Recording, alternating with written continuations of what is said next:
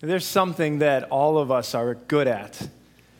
No one taught us to be good at it. Uh, no one gave us a class on how to be good at it. No one told us what to do or how we were supposed to do it. But there's something that all of us were just good at. Innately, we are blessed with this ability. Uh, I, I know how to do it, and you know how to do it as well. And, and all of us do this. And that is, is from a very young age, all of us, very naturally and, and, and very inherently, know how to categorize people into the categories of us and them. It's just in us. We know how to do it. And we do it all the time. We meet people and immediately we size them up and put them into categories, whether they're like us or whether they're like them.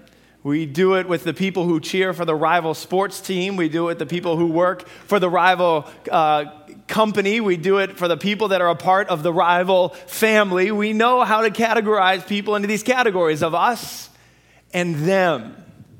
Speaking of rival families, did everyone get their groceries this week okay? Everyone's all right? My father in law emailed me yesterday and he said, to me, put a link. My parents live in Omaha, Nebraska, and he put a link to an article in the Omaha, the local Omaha paper, and it was on Market Basket and everything that was happening. And he said, I just wanted to make sure that, um, my father sent me this email, and I just wanted to make, he said, I wanted to make sure, you know, everything's all right up there. And I, and, I, and I thought to myself, wow, I mean, this is, this is a big story, Market Basket. It's in the Globe, it's in the Herald, but if you reach the Omaha paper, you know it's a big deal. But this whole thing that's happening right in front of us is a great example of what can happen when we categorize into us and them and we act on those categories. For the workers, uh, the ousted CEO, Arthur T. Demoulas, he is an us. He's an us, and they will stand up for us. And the executives who are in place are them. And so, this whole divide that we see happening in front of us is based on these categories of, of the us and the them. Psychologists call it social identity theory, and there's all sorts of famous experiments using children to show that this is something that's just in us. We categorize people into us and them, and then we make presumptions on people based on those things. And the people that fall in the us category, the people that fall in the us category, we tend to view in a positive light. And the people that fall in the them category, we automatically ascribe negative things to them. I had an illustration up here, but I think someone thought it was trash. That's okay. This is why when we see someone, uh, we find out that someone else drinks coffee from Dunkin' Donuts, we think that they're uh, good, hardworking, salt of the earth people because they're in us. You know, unlike those trendy, techie, latte drinking, Norah Jones listening, iMac using, novel writing hippies over at the other place.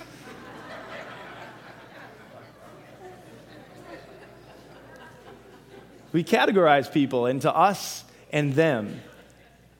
It's what we do. Sometimes it has very serious consequences. Sometimes it's very serious consequences. All we need to do is look at what's happening in the Gaza Strip or what's happening between Russia and Ukraine, and in many other places around the world, to see that sometimes these categories of us and them, when the lines are drawn very deep, and we act on those categories, the very serious consequences are a result. In Jesus' time, people were no different. People drew up other, these same categories in the day of Jesus. They walked around and they knew who was part of us and they knew who was part of them.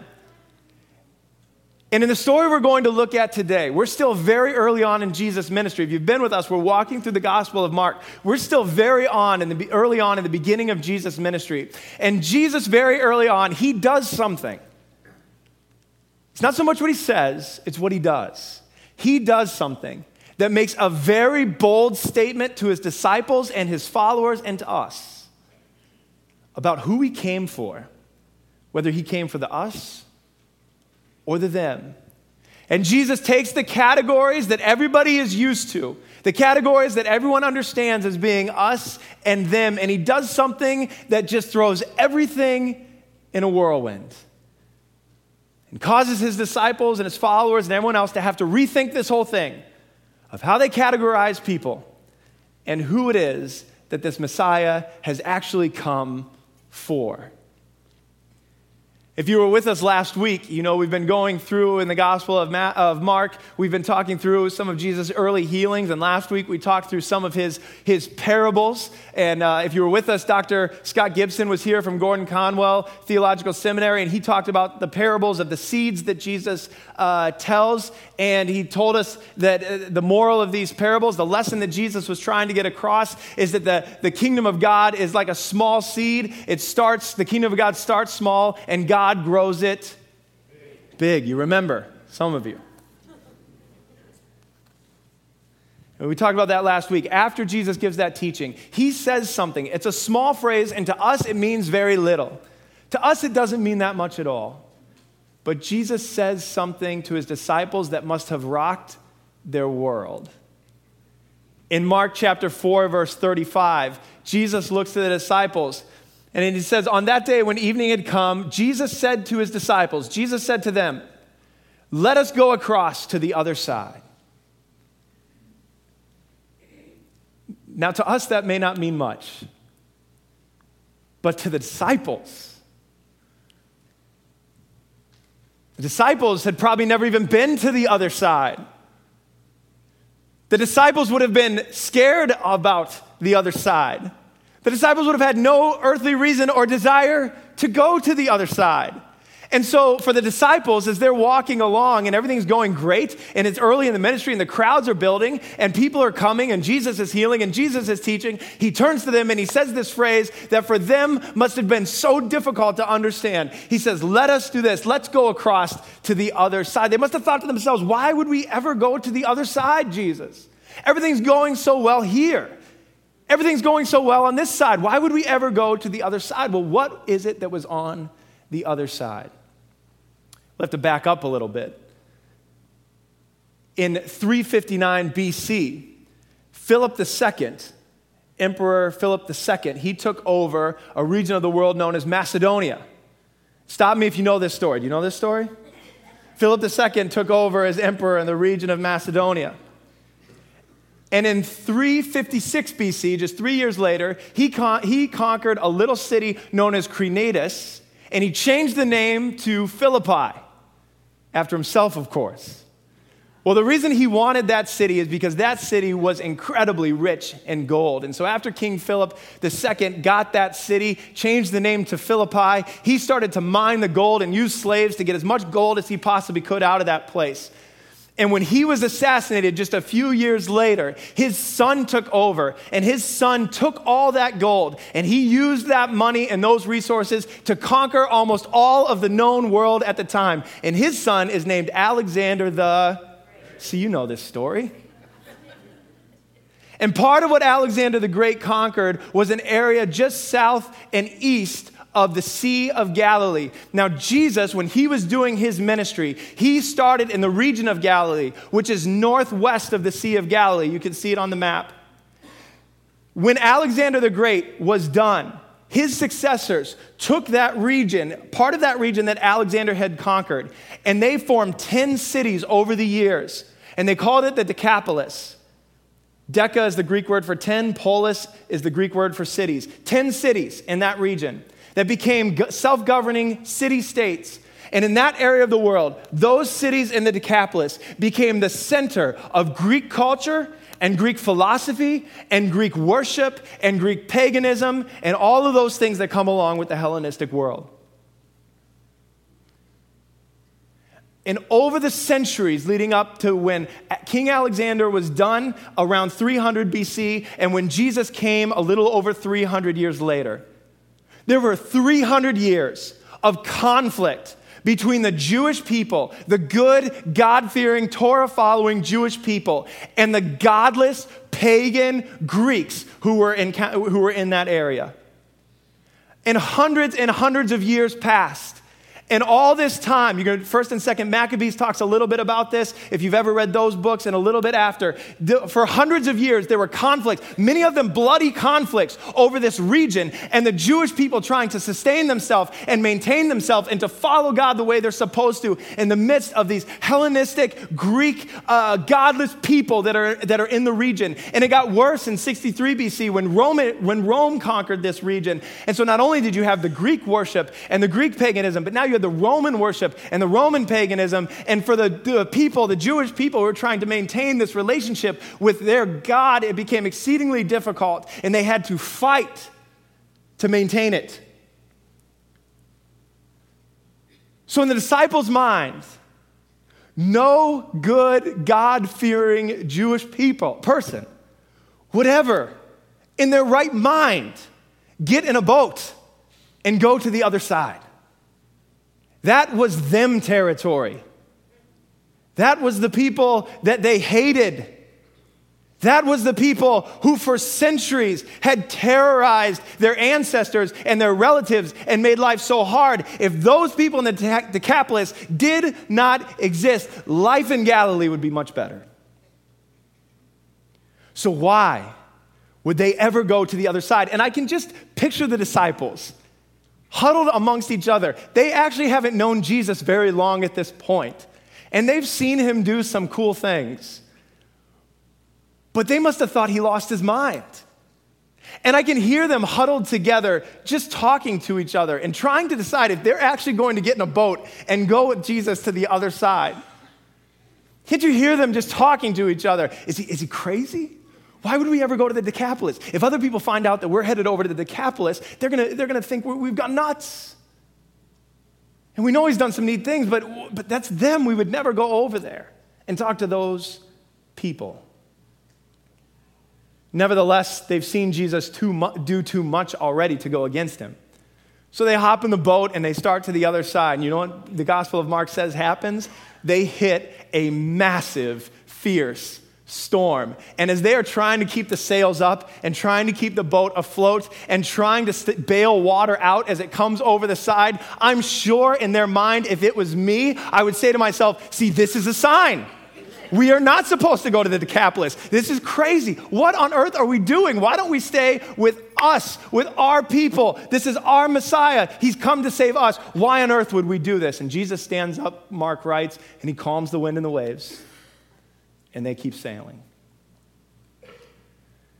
They finally reach the other side, finally come to the shores of the Decapolis. And when they get off the boat, the disciples who were probably already questioning why on earth they were going to this place, things didn't get much better for the disciples. This is what Mark writes in Mark chapter 5, verse 1 through 5. They came to the other side of the sea, to the country of the Gerasenes. Gerasa is one of the ten cities. To the country of the Gerasenes. And when Jesus had stepped out of the boat, immediately there met him out of the tombs a man with an unclean spirit. He lived among the tombs, and no one could bind him anymore, not even with a chain. For he had often been bound with shackles and chains but he wrenched the chains apart, and he broke the shackles in pieces. No one had strength to subdue him. Night and day among the tombs and on the mountains, he was always crying out and cutting himself with stones. The disciples get out of the boat in this distant foreign land, and there's no greeting party, there's no celebration. The first person that they meet is this man who is possessed by many demons, who runs out of a cemetery, basically, runs down a mountain. He's out of his mind. He's cut and bleeding all over. And if the disciples felt like they weren't supposed to go there in the first place, and if the storm worked up their nerves, I can only imagine how this sight made them feel. I mean, have you ever been somewhere where you walk into the room or, or, or you're in an area and you say to yourself, I'm just not supposed to be here. It's not for me. I'm just not supposed to be uh, with these people. I remember a few years ago, Lori and I were invited to go to her boss's, boss's, boss's, boss's, boss's house. I don't know how many bosses. but we were invited to go to his house, and not just his house. I, I shouldn't say we were invited to go to his house. Um, we were invited to go to his summer house. And we drove up to his house, and I pondered to myself as we drove up to um, uh, Gloucester uh, what it must be like to be able to afford homes for different seasons. We were driving up to his house, and we got to the gravel driveway uh, there. We're just right off of uh, Wingaersheek Beach, and we drove down and, and parked our car. And as I walked into the front door, I thought to myself, this is the first home I've ever been in that actually looks like the Pottery Barn catalog. Just like those pictures look. And the whole back wall of the house was glass, which overlooked the inlet of the ocean uh, where all the boats were docked. And I took it all in. I took the house and the water and the furniture and everything else, and I thought to myself, I don't belong here. and then when we walked out the back door and down a couple of steps and hopped into his 60 foot wooden restored sailboat, and we pulled out of the inlet, and along the way, he pointed out all the other boats that were on their moorings that he owned and that he liked to sail and race. And we pulled out in the ocean. I thought to myself, I'm way out of my league. and then when we had dinner, and it was time for dinner. And he said to his wife, he said to his wife, uh, How many lobsters do we need for dinner? And, and she told him how many we needed. And he walked out the back door, down the steps of the dock, pulled up a board on the deck, pulled up the lobster trap from underneath the deck, filled with lobsters that he had caught himself while he was scuba diving off his previously unmentioned lobster catching scuba diving boat. He opened up the, the trap and pulled out the number of lobsters we needed, put the rest of them back for safekeeping, and came inside and we ate dinner. And by then I was convinced I don't belong here. I was just hoping they wouldn't find out I didn't belong. But we know what that's like. We walk into a room, we walk into a situation, and, and like, man, this, I just, I, I, I'm not sure I belong here. And man, that's exactly how the disciples felt. This is not our place. These are not our people. We are not supposed to be here. We, this is them. This is them. These are not good people. These are people that have killed our people. And, and we have fought with them for hundreds of years. This is not the right place for us to be. And, and the storm and this crazy man must have convinced them. We are not supposed to be here. And what is it that's happening with this man? It's tough to ignore this character that Mark talks about. What is going on with this man? Living among the graves, cutting himself with stones, so out of his mind that the people have tried to chain him down and they can't figure out a way to restrain him. What's going on with this man?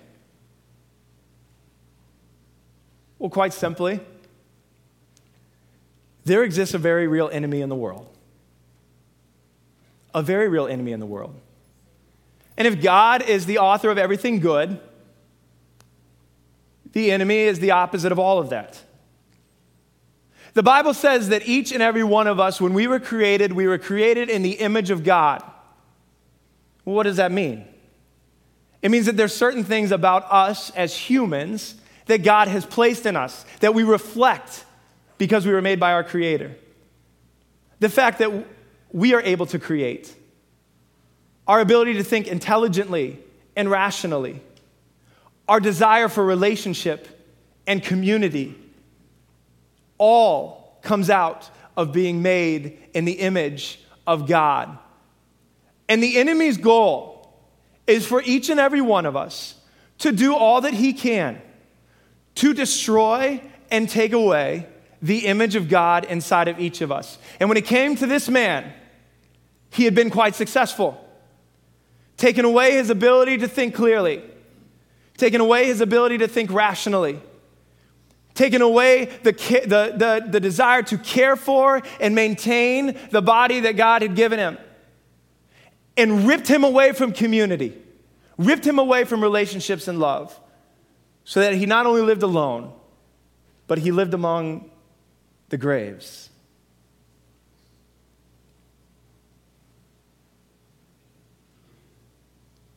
And it's important to note before we move on. That that enemy that did this to that man is still living and active in our world today. And it still works much the same way. This isn't just something that happened in Bible times.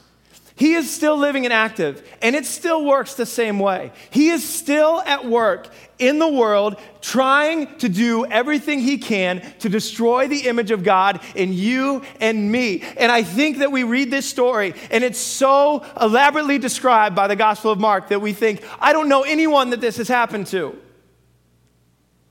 I mean, a man who lived among the graves and cut himself with stones. I don't know anyone like that.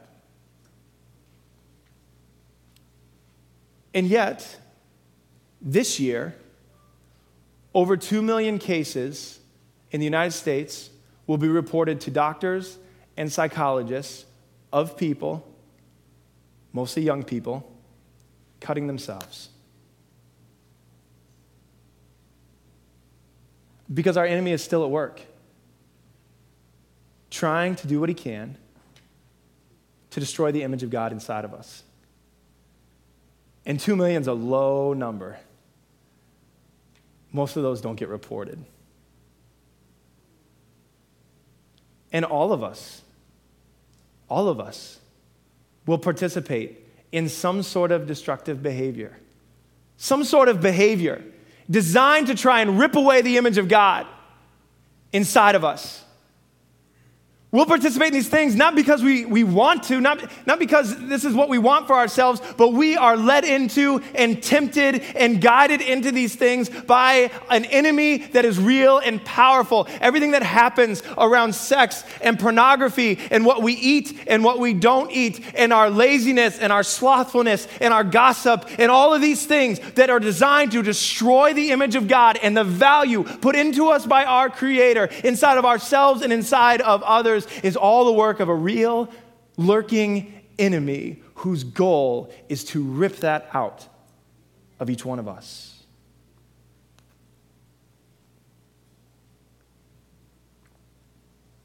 So, what does Jesus do in this moment? In verse 6, it says, And when he, that's the man, saw Jesus from afar, he ran and fell down before him, and crying out with a loud voice, he said, What have you to do with me, Jesus, Son of the Most High? I adjure you by God, do not torment me. For he was saying to him, Come out of the man, you unclean spirit. And Jesus asked him, What is your name? He replied, My name is Legion, for we are many.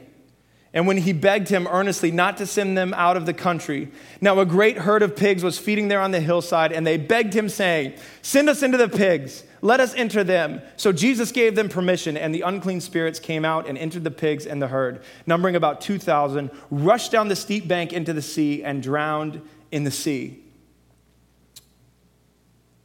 We don't hear it here, but I kind of wish Mark would have followed these guys that were tending the pigs home to hear how they described this to everybody. Can you imagine uh, walking in from a long day at work and the people tending the pigs, his wife says to him, How was your day today? He would say, Well, we lost a few pigs. He said, Well, how many did you lose? He said, Well, all of them. He said, How did you lose all the pigs? What, do, what would you say to people? How would you fill out the insurance form on this instant? But you know what the pigs are? The pigs are a real reminder to the disciples that they're not home, that they're in them territory. If you know much about Jewish law, maybe you know, maybe you have friends that are Jewish, and they would still follow this today. The pig is an unclean animal. Tough to find an animal that's more unclean than the pig in Jewish law. And so a good Jewish person does nothing with a pig has nothing to do with a pig. So at home in Galilee, you don't see many pigs roaming the countryside.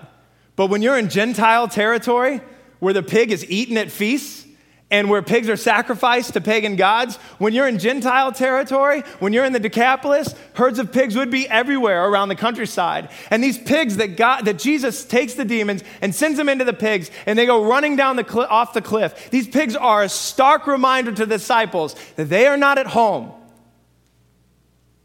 They're with them, they're in Gentile territory.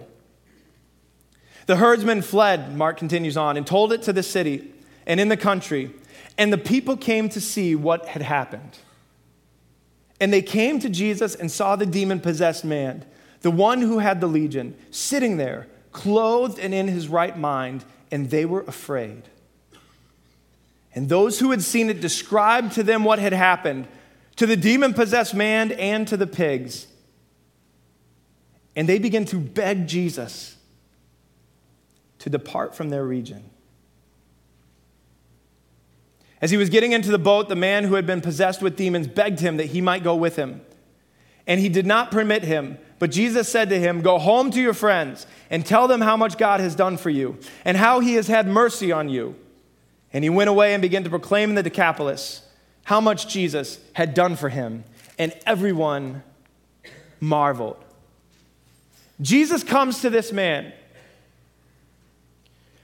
a man who the enemy had done everything that he could in his power to destroy the image of God inside of him. The same thing that this enemy does to us. Does whatever he can to oppress us and depress us and do what all that he can to take away the image that God has put inside of us. Jesus comes to this man and makes a very bold statement in front of the disciples and anyone who would read it. That he had come and he had authority to restore the image of God in those who were being oppressed and in those who were being destroyed, not just for the Jews, not just for the us not just for the ones who were in,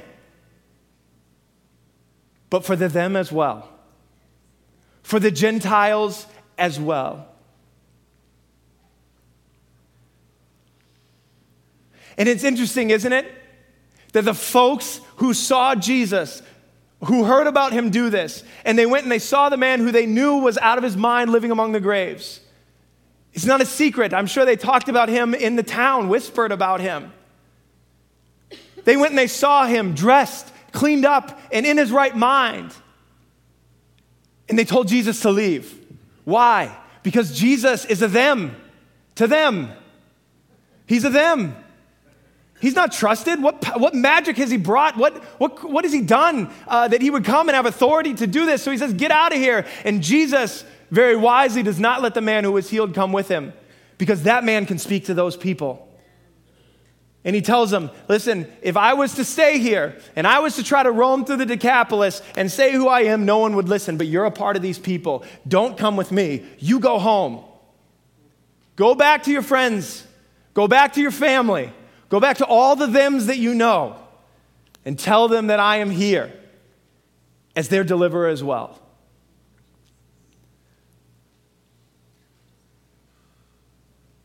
I think that every single one of us knows the feeling of being a them. We know what it feels like to be on the outside. And all of us know what it feels like, especially when it comes to religion, especially when it comes to following Jesus. To feel like we're on the outside of that. And to wonder, even some of us that have gone to church for years, to wonder and when we're caught in those lonely, dark places, where we feel like maybe the enemy is gaining a, a, stronghold or gaining ground in our lives, we know what it feels like to be caught in that place and to look across at all the good religious people to look across at all the people that seem to have it all together, to look across at the people that seem like Jesus came just for them, and to think to ourselves, I am a them. How could this possibly impact me? We know what that feels like. All of us, when it comes to our relationship with Jesus Christ, start there as a them on the outside, apart from Jesus' love, apart from a relationship with Him. And I want you to know today that if you're in that place where you feel like a them. You are here this morning, but when it comes to knowing Jesus Christ, you feel like a them. All of us know what that feels like. Maybe you're just depressed. Maybe you feel oppressed. Maybe you're in a dark and lonely and distant place, and you are convinced that you are in a place where the grace of God does not extend, where Jesus Christ would never go. And maybe you're in this place and you're saying, I'm just trying to get myself cleaned up enough so that I can be a part of the us, and then I can get to know Jesus Christ. Christ. Maybe that's where you're at this morning. I want you to know that Jesus is the kind of Savior who does not just come down and spend his time with the good, religious, God fearing people who have their acts together. He is the Messiah who comes and goes to the them. He is the God who exists, not just for the us, but for the them. And all of us are a them. All of us are a them at some point.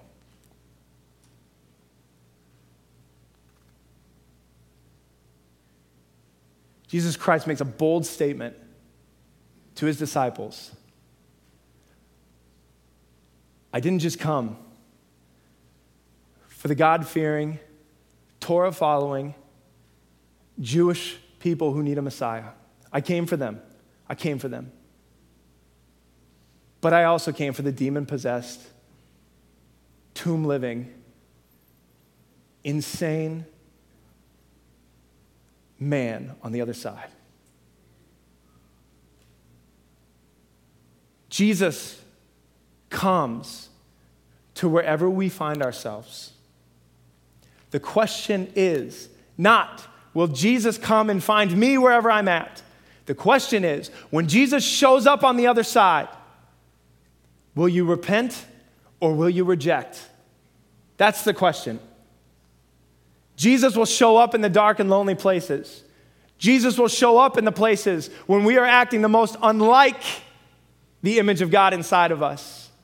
He'll show up in those places. So the question isn't, will Jesus show up in those places? The question is, when he shows up, will we repent or reject. The man who was filled with the demons came and fell at the feet of Jesus Christ and said, Jesus, Son of God, what do you want with me? And Jesus delivered that man and restored within him the image of God as he was meant to be. But the people who were with him in the countryside rejected and said, Get out of here, you're not one of us. And the question for us this morning is when Jesus comes into those places, will we throw ourselves at his feet and say, Whatever you want, whatever you need to do, I am yours? Or will we reject him and say, Get out of here, you're not one of us, and we're not interested?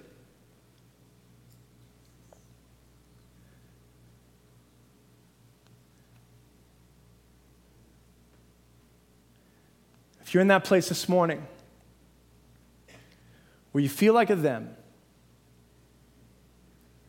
and that all hope is lost and that image of whatever God put in you when He created you is long gone.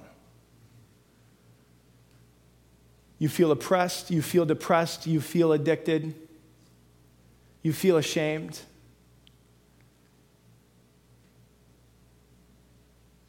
And you say, I'm not even close to an us.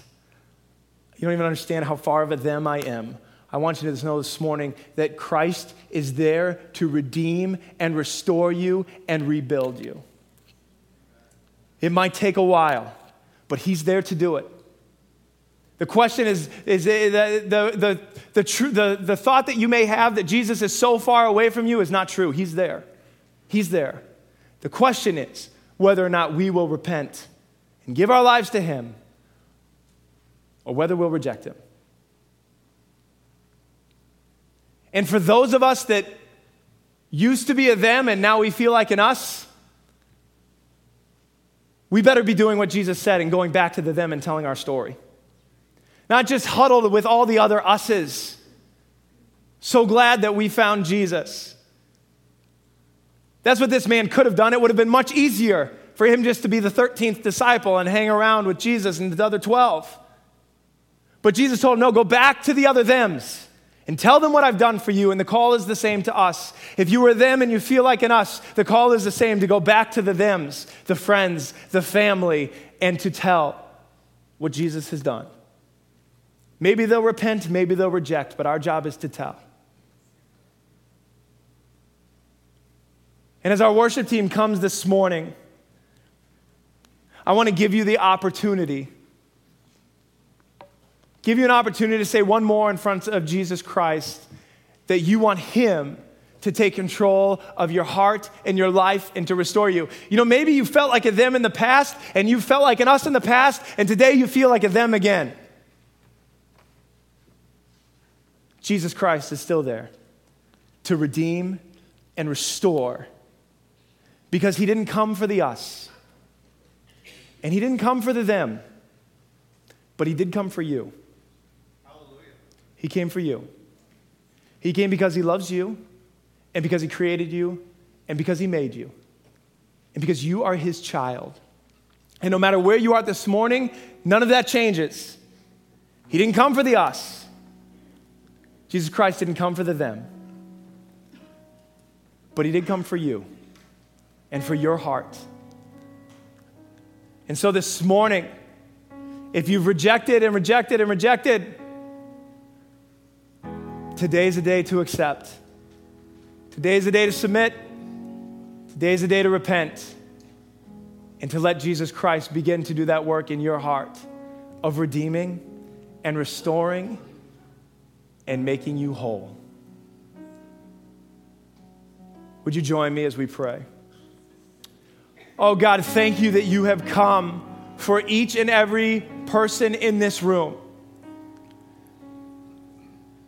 Lord, you didn't come to this earth for a certain socioeconomic class. You didn't come class. You didn't come to this earth for a specific nationality. You didn't come to this earth for any specific subset of people. You came to this earth because you love your creation.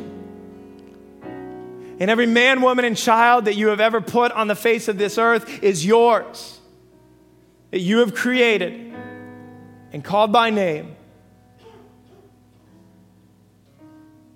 This morning, God, we say once again that where the enemy has taken hold of our lives and where we have participated in behavior that is sinful and destructive of the image of God inside of us, Lord, we are sorry this morning. We ask that you would forgive us and that by your Holy Spirit, you would do the work that only you can of redeeming and restoring and rebuilding the image of God in our hearts and in our lives. Lord, I pray for those this morning that for the first time or the first time in a long time are asking you that you would come and that you would rescue them from the tombs, that you would come and you would rescue them from that place that is dark and lonely, where they feel like they can't even think anymore, where they're hurting themselves. God, I pray that as they fall at your feet and ask you for help, that you will begin to do your work as only you can. Thank you that you are faithful in that, Lord. And I would encourage you, if that's you, just in your own heart and mind, begin speaking to Jesus Christ. Maybe all you can say is his name this morning, but wherever you're at, is say, Jesus, forgive me begin to restore my life. I put my trust in you. If you will do that this morning, I promise you that Jesus would be faithful to begin that work of restoration. To begin a work of restoration that's unlike any program you could buy online, a work of restoration that's unlike any book you could read or any counseling you could receive, all of that stuff is important. But for our hearts and our minds to be made right and be made whole, it begins and ends with Jesus Christ. So, God, we submit ourselves to you. And we thank you that you came for each and every one of us. We give you glory in Jesus' name. Amen. Would you stand with us as we close our service and worship?